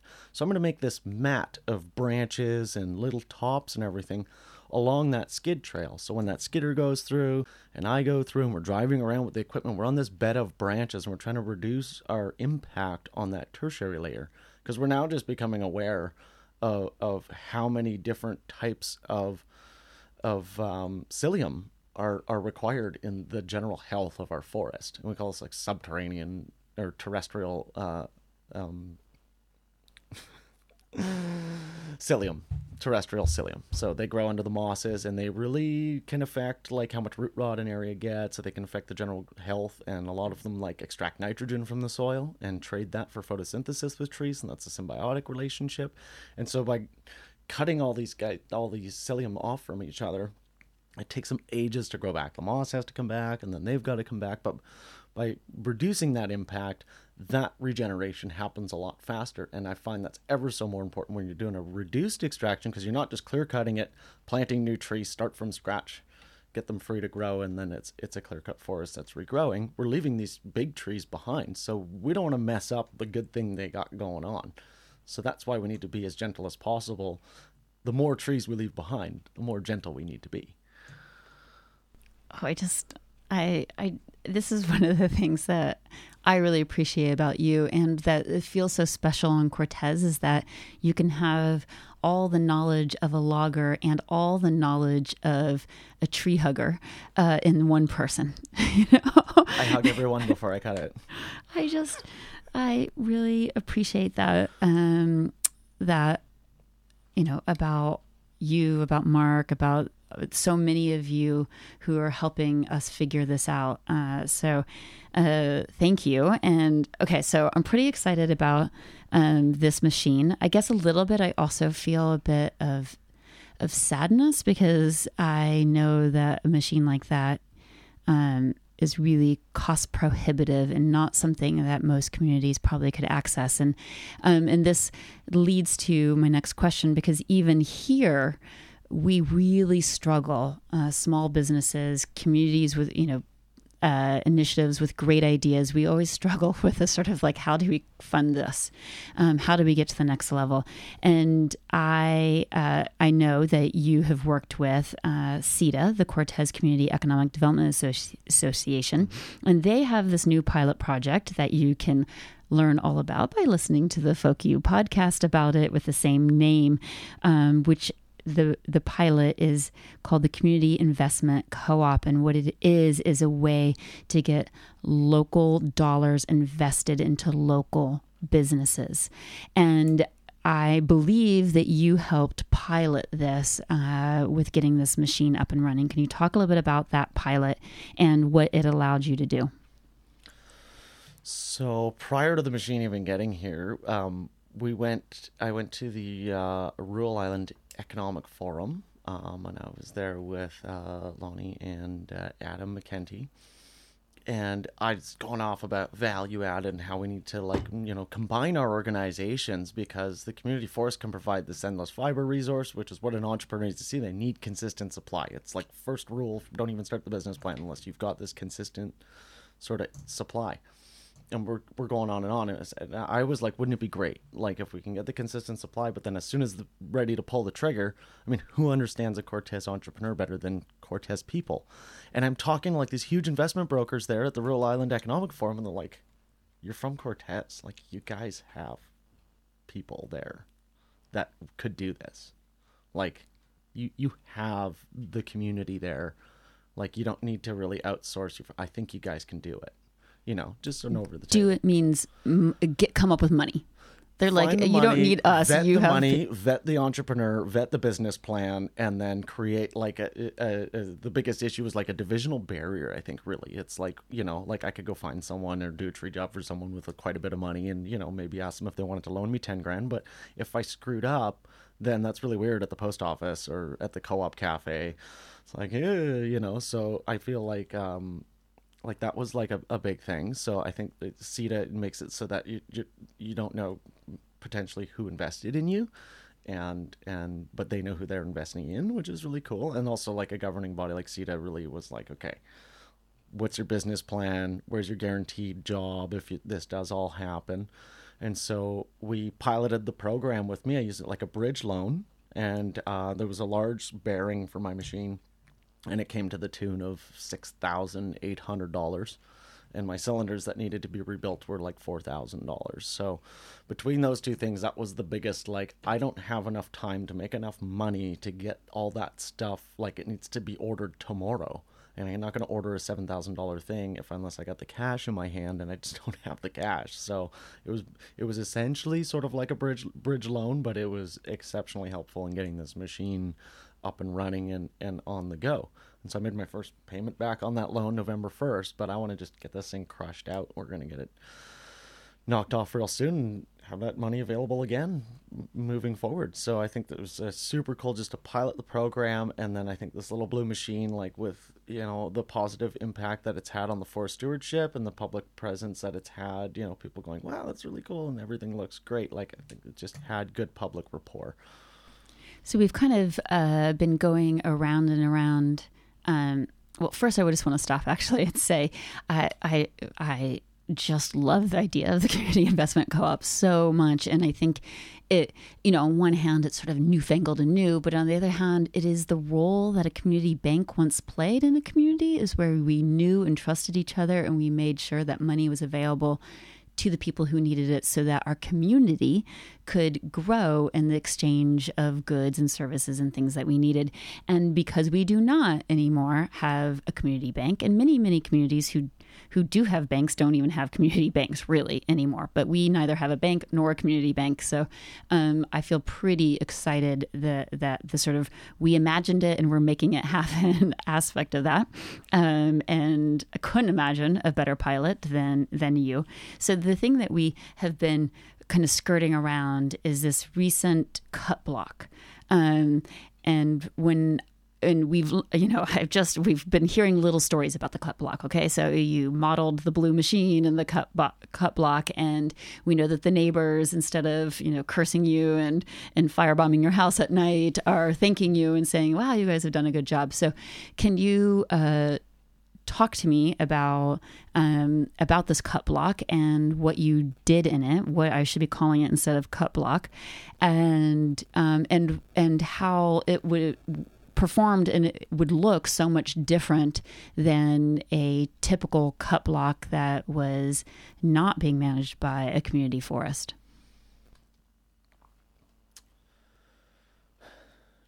Well, you can call it a operating area or a management area, a forest management area.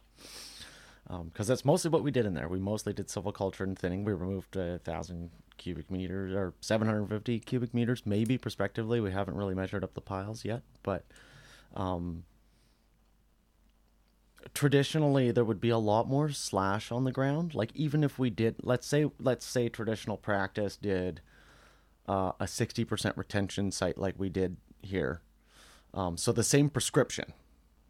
Okay, and the pre- the prescription I know from our, I think from um, our previous uh, show on wildfire is the sort of like this is this is the recipe for a healthy uh, looking forest. Is that right? So the prescription is sort of like we've had the kind of health experts look at the forest and what could be um, taken from that in a healthy way. Is that is that more or less? Yeah, there's okay. there's hundreds of different prescriptions, and it's really like the intent of the operations manager and what what we need to do here.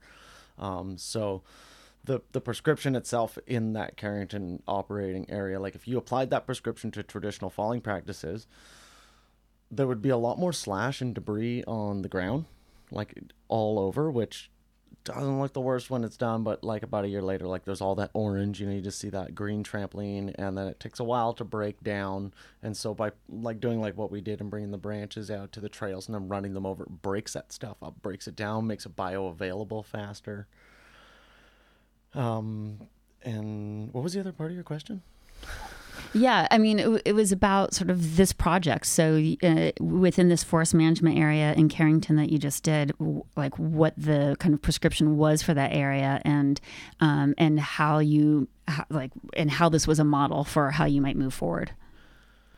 So this one was leaving 60% behind. It's, it's like pretty intense. It's still like a whole forest in there. And you end up with these little holes because there was natural holes in it. Like you would just walk and there was like this field with like three dying hemlocks sitting in the middle of it. And you're like, what do we do with this? You know? So as you walk through it, if you do go for a walk in there, like there is these little holes, but just know that like those holes were there. They, they just needed to be opened up and given light and, and let nature do its thing in there. But even within that, like when you go in there, moving forward on those blocks, uh, on these prescriptions, like there's so many different applications. Like each spot is so different. Like I, w- I was doing just the silviculture aspect of this, and I'm on one side and I'm going away. I'm like, oh, I got the hang of this, right? Like you're starting to see the trees that you need to cut, and you're trying to starting to see your, p- and then I cross the road. I'm like, oh yeah, I'm not in Ontario anymore. This is not monoculture. Like you cross the road, completely different biodiversity, completely different things going on on the ground, uh, more root rot in the fir. The hemlock are healthier over here. The cedar are doing better over here. Oh, 100 meters later, everything's changed again. So it's the biodiversity of BC and how fast it changes, even within like very small little microcosms. Like it changes really fast. So the next block we do, we might have like a little clear cut in there, like open up like a little pocket where we know if we did this 60 40 prescription, it, it might not fare so well there. And so Mark looks at those things and he's just very on like we're always open and willing to try different things so that we can observe it over the next 40 years and see how it affected the trees we left behind. So as much as this is science and as much as these projects are well thought out, each one of them is still an experiment because th- these little microcosms everywhere, right? So we just opt to stay entirely out of places even though that has nothing to do with the government prescription. We just looked in there and we're like it's wet and it's there's the trees that are doing fine and everything's fine in there but if we go in there it's going to be muddy. We're going to make a big mess. Let's just not go in there. Let's just net that down. Let's just forget about it. And i went to go up to that line and i got like 100 feet from it. I'm like i'm making a mess. I'm going to get out of here. And mark was like yeah good call. So so there's all the prescription there's all the lines there's all the science and everything but then it's up to the in the individual when they get there and you hit that block and you go yeah this ain't going to work. And that ability to adapt is what makes like our homegrown Cortes team, first all Cortes logging crew on Cortes. I don't know, even maybe 20 years or 25 years, but first all Cortes logging crew with Laurier and Floyd and I. And and we walked in and and just having that ability to instantly want to adapt to that like change that you've met up with, I think is is something that you're only going to get from like real homegrown contractors. I just love that. Um, so, can we talk a little bit more about um, about this thing that you keep bringing up about managing the uh, the the forest floor and the um, rhizome and the and all these sort of uh, symbiotic communities underneath it um, that exist. So, I I you know, I, I hear a lot that we need to make sure that we're leaving some of the um, wood behind, but um, but then I also have, you know, as I've mentioned multiple times, a horror of, of wildfires, and so uh, how do you manage? Like, how are you seeing the way that we can manage making sure that we're really taking care of our of building up our soil, making sure that we are um, creating soil that hopefully diminishes things like uh, root rot and um, and and creates this sort of nice, moist, um, beautiful, fecund forest floor, and uh, is getting out stuff that might attract forest fire, etc. Once again, it's totally sliding scale, and you totally hit it in the operating areas. Like you're hitting these trees that have like four branches on them and they're like disease and they're dying. Like if it's got four branches, it's not going to live very much longer. You can see that's to capture the mortality on that.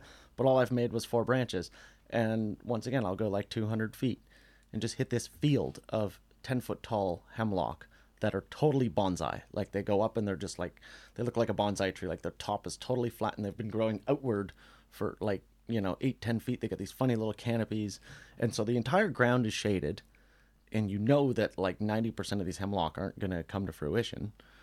And in those scenarios, I end up with like this huge pile of branches for the area. So leaving that grow is going to create a fire hazard. Cutting it down is going to create a fire hazard, but only for one year. After that, it's all going to break down. And I'm going to leave the healthiest of the species in there. And those healthiest ones of the species, we're going to try and get them to fight and get up there and, and to close the canopy at a higher point to allow and, and then once that canopy's closed like up at that higher point we've gotten rid of the ladder fuels and and all those little friends it had that we cut you know provided nitrogen for the soil. So in those areas where there's too much of that too much to just run over and turn it into pulp or whatever that's why we need to focus on that with the thinning and bring it out and either chip it or mulch it or, or try and add value with it to something. So that's really like i said like it changes so fast here the, the environment. Like you just drop off a north slope and you're like, well, yeah, here we are in Wonderland again. Totally different scenario. I often feel like I'm in Wonderland when I walk through the trees here. Uh, so I okay, I, I can't not ask this question, um, and I know that everyone has a different probably answer, but can do we have enough uh, forest land to to help to keep the forest healthy and have everyone on Cortes who wants to burn wood, burn wood. And if we do, what do we need to get to the place where we can actually get firewood for a year? we have enough firewood. There's been a lot of blocks. Uh, you know, like it used to be sort of freelance. Like everyone would just go out. There was no gates. Like there was tons of big fir blowdowns everywhere. Like the firewooders of 20 years ago. I mean, they had access. Like they had access. Like you know, the big logging corporations would come over here and do a cut block, and then just sell everyone the firewood and leave. Like, and it, it, it, that and, and when the community forest took over and the management took over like it was hard to create that within it. There was a liability with letting people just go in there and cut with chainsaws. Like there was so many give and take layers and people being protective over their own piles. And like it's just like how do we make this so it's just consistent? So starting with phase one with little blue machine going in there you know and floyd going in as a faller he's like you know i would have smashed i don't know how much of that wood to smithereens he has to put it on the ground for his own safety. So when he puts that nice big cedar tree down, that little spring pole over there doesn't snap in half and come flying at him. Or, you know, and even if he would have put it down on the ground first and laid that big cedar on it, would have broken too. You know, and like I said earlier, like for him to go out there and limit and turn it into a piece of firewood, like it, it would just wouldn't be worth the effort.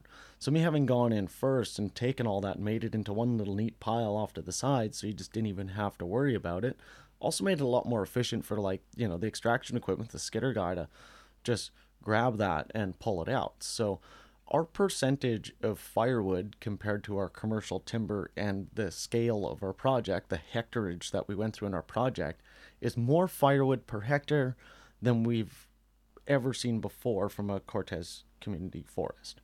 And so we're just sort of balancing that volume right now. It's not even all equated for yet. We don't know how much, you know, but we know it's more than before. And now we're looking at okay, so if this was this size hectare cut and this was this much firewood, then now we're starting to be able to get those numbers, right? And and how much more can we do? And then how fast can we produce? Because as much as there's nothing wrong with chainsaw axe firewood, like we gotta level up production here. Like there's a guy driving here from Courtenay to bring loads of firewood.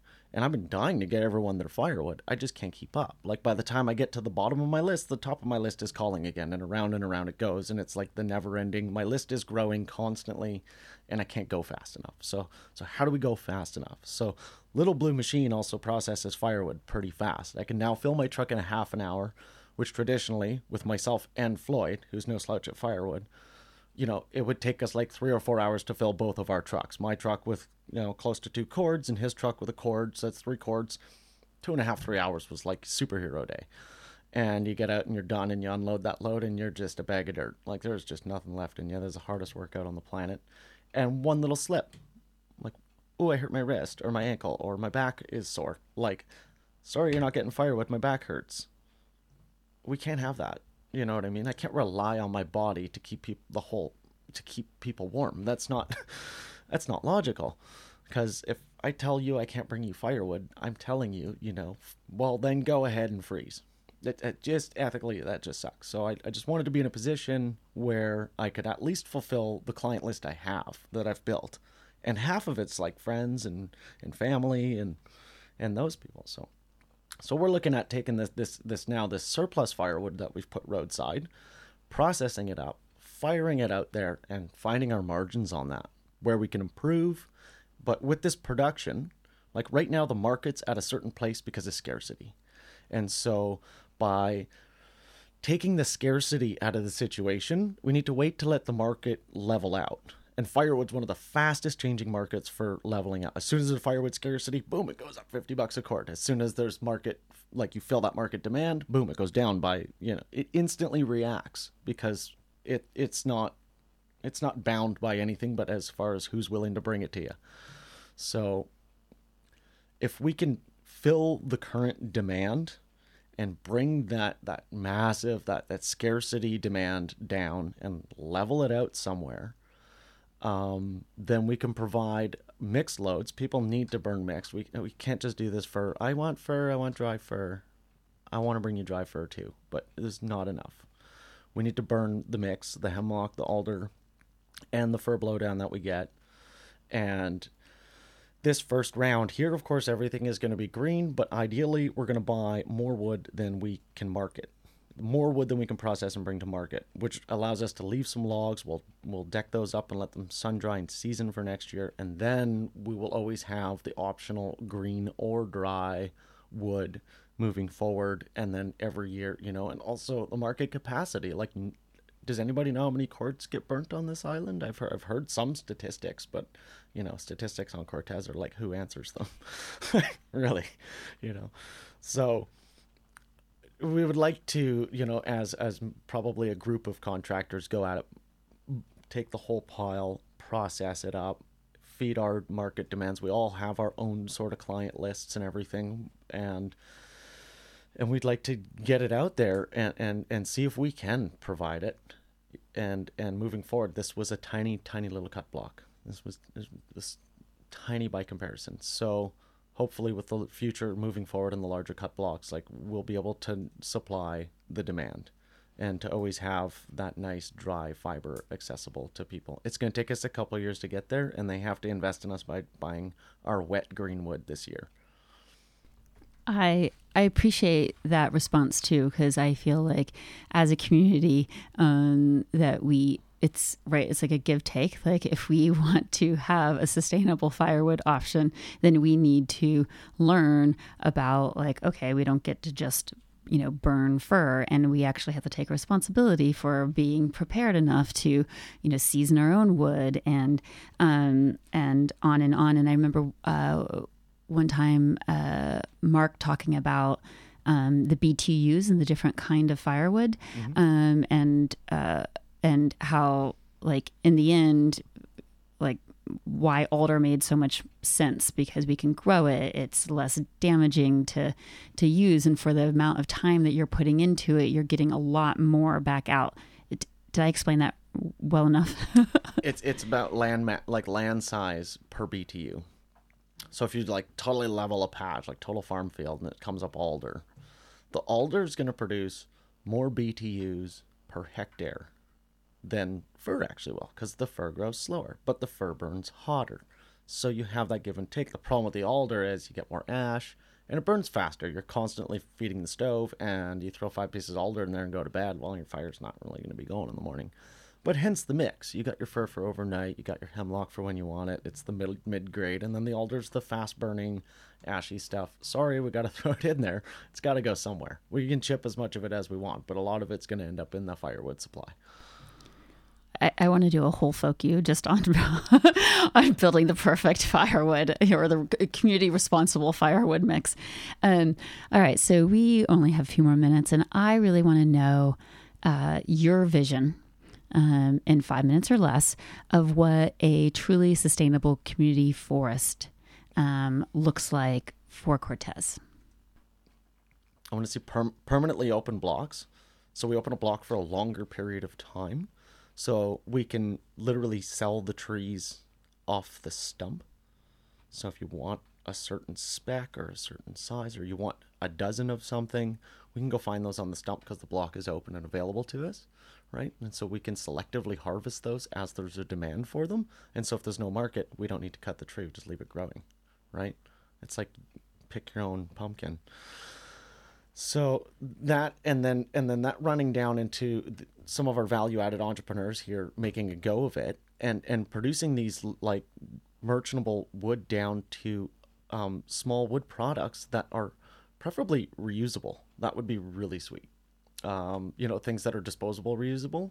That creates like a permanent thing. I mean, like there's so many wood products out there where they're beautiful and they're amazing and and they need to be in the market. But like, how many patio chairs that are made out of wood are you going to buy? You, you buy a set every decade. So your marketing has to really get amped up if you're going to create a wood product that people are going to have for a long time. And so I see this like plethora of entrepreneurs making everything from those little press bricks to biochar to, you know, soil amendment piles with the chips and the nitrogen being fed into it, and, um, um, you know, uh, bark mulch available, and sort of that little like, you know, um, thing going on. And then this community having satisfied its appetite for firewood would be amazing. Believe it or not, I believe it can happen. And uh, and also job continuity for for the boots on the ground. Um, for for us to be in the logging environment, it, it's it's you have to gear up like even the stuff that doesn't require you to actually cut the trees the first aid kits that all need to the fire extinguishers that need to be all up to date the organization of just getting everything from point a to point b. You get there then you put your chains on and you get all geared up and then you open the like there is our poor pickups just get beat to crap and there's so many outlying factors that you just don't see. So for us to get geared up to do something to to get it out in the community forest there is a, a pretty significant effort and and for us to just have that job continuity to work into maybe doing a commercial logging project and then going straight into a fire mitigation thinning silviculture project which is low volume so you're a lot lighter so you can work in the rainier seasons because you're not going to create so much mud so we can carry those silviculture projects out through the winter and then in the springtime you know somewhere in between nesting season and fire season we can get another little commercial harvest in and so that creates that job continuity so if we've got these entrepreneurs who want to actually physically work in the forest you want to be a faller you want to be a chainsaw guy you want to be a bucker whatever participation you want to have within that community forest, you actually have the the kind of sense to make an investment because there is some job continuity. It's not like all or nothing for two months and then okay, go home, go figure out what to do with the other ten months of the year. So for me, it's like start to finish, seed to the saw, right from I think we should be growing our own trees, and all the way down to I think we should be making every wood product fathomable and shipping it out to market and seeing what sticks to the wall. I love it. Thank you so much. Uh, I really appreciate you. Um, I feel like really inspired listening to you and Mark. And I know a lot of people right now have like, they've been begging me. They're like, I just want some good news. And this to me feels like really good news. Like, we just like, we have a global pandemic going on. We do? I know. Who would know? Because we have so many creative, loving, smart, local thinkers, you know, neighbors just being like, we're figuring it out for ourselves for the long time, for our our natural community and for our human community. Um, not that those two things are divided, but sometimes they feel like it. So thank you for for being part of that. I really appreciate it. Awesome. Thank you. Always stoked to be part of Folk U and all the awesomeness that's involved. And I would like to invite everyone to head on to the timeline and get the uh, click the link for the CCFC AGM on November 23rd. It's a Zoom meeting. Um, but Zoom is uh, pretty simple and straightforward if you can get through it. And hopefully, we can get an attend. We need enough uh, people to get on there. So, hope to see you there. Awesome. Thank you. Check it out.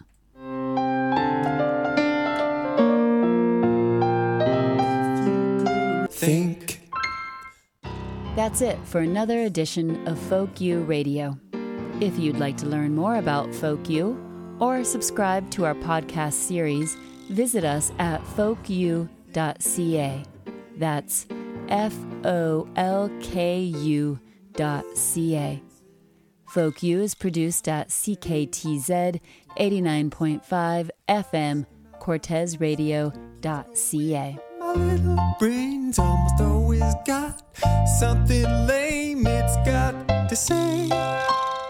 This show is brought to you by the Local Journalism Initiative, the program funded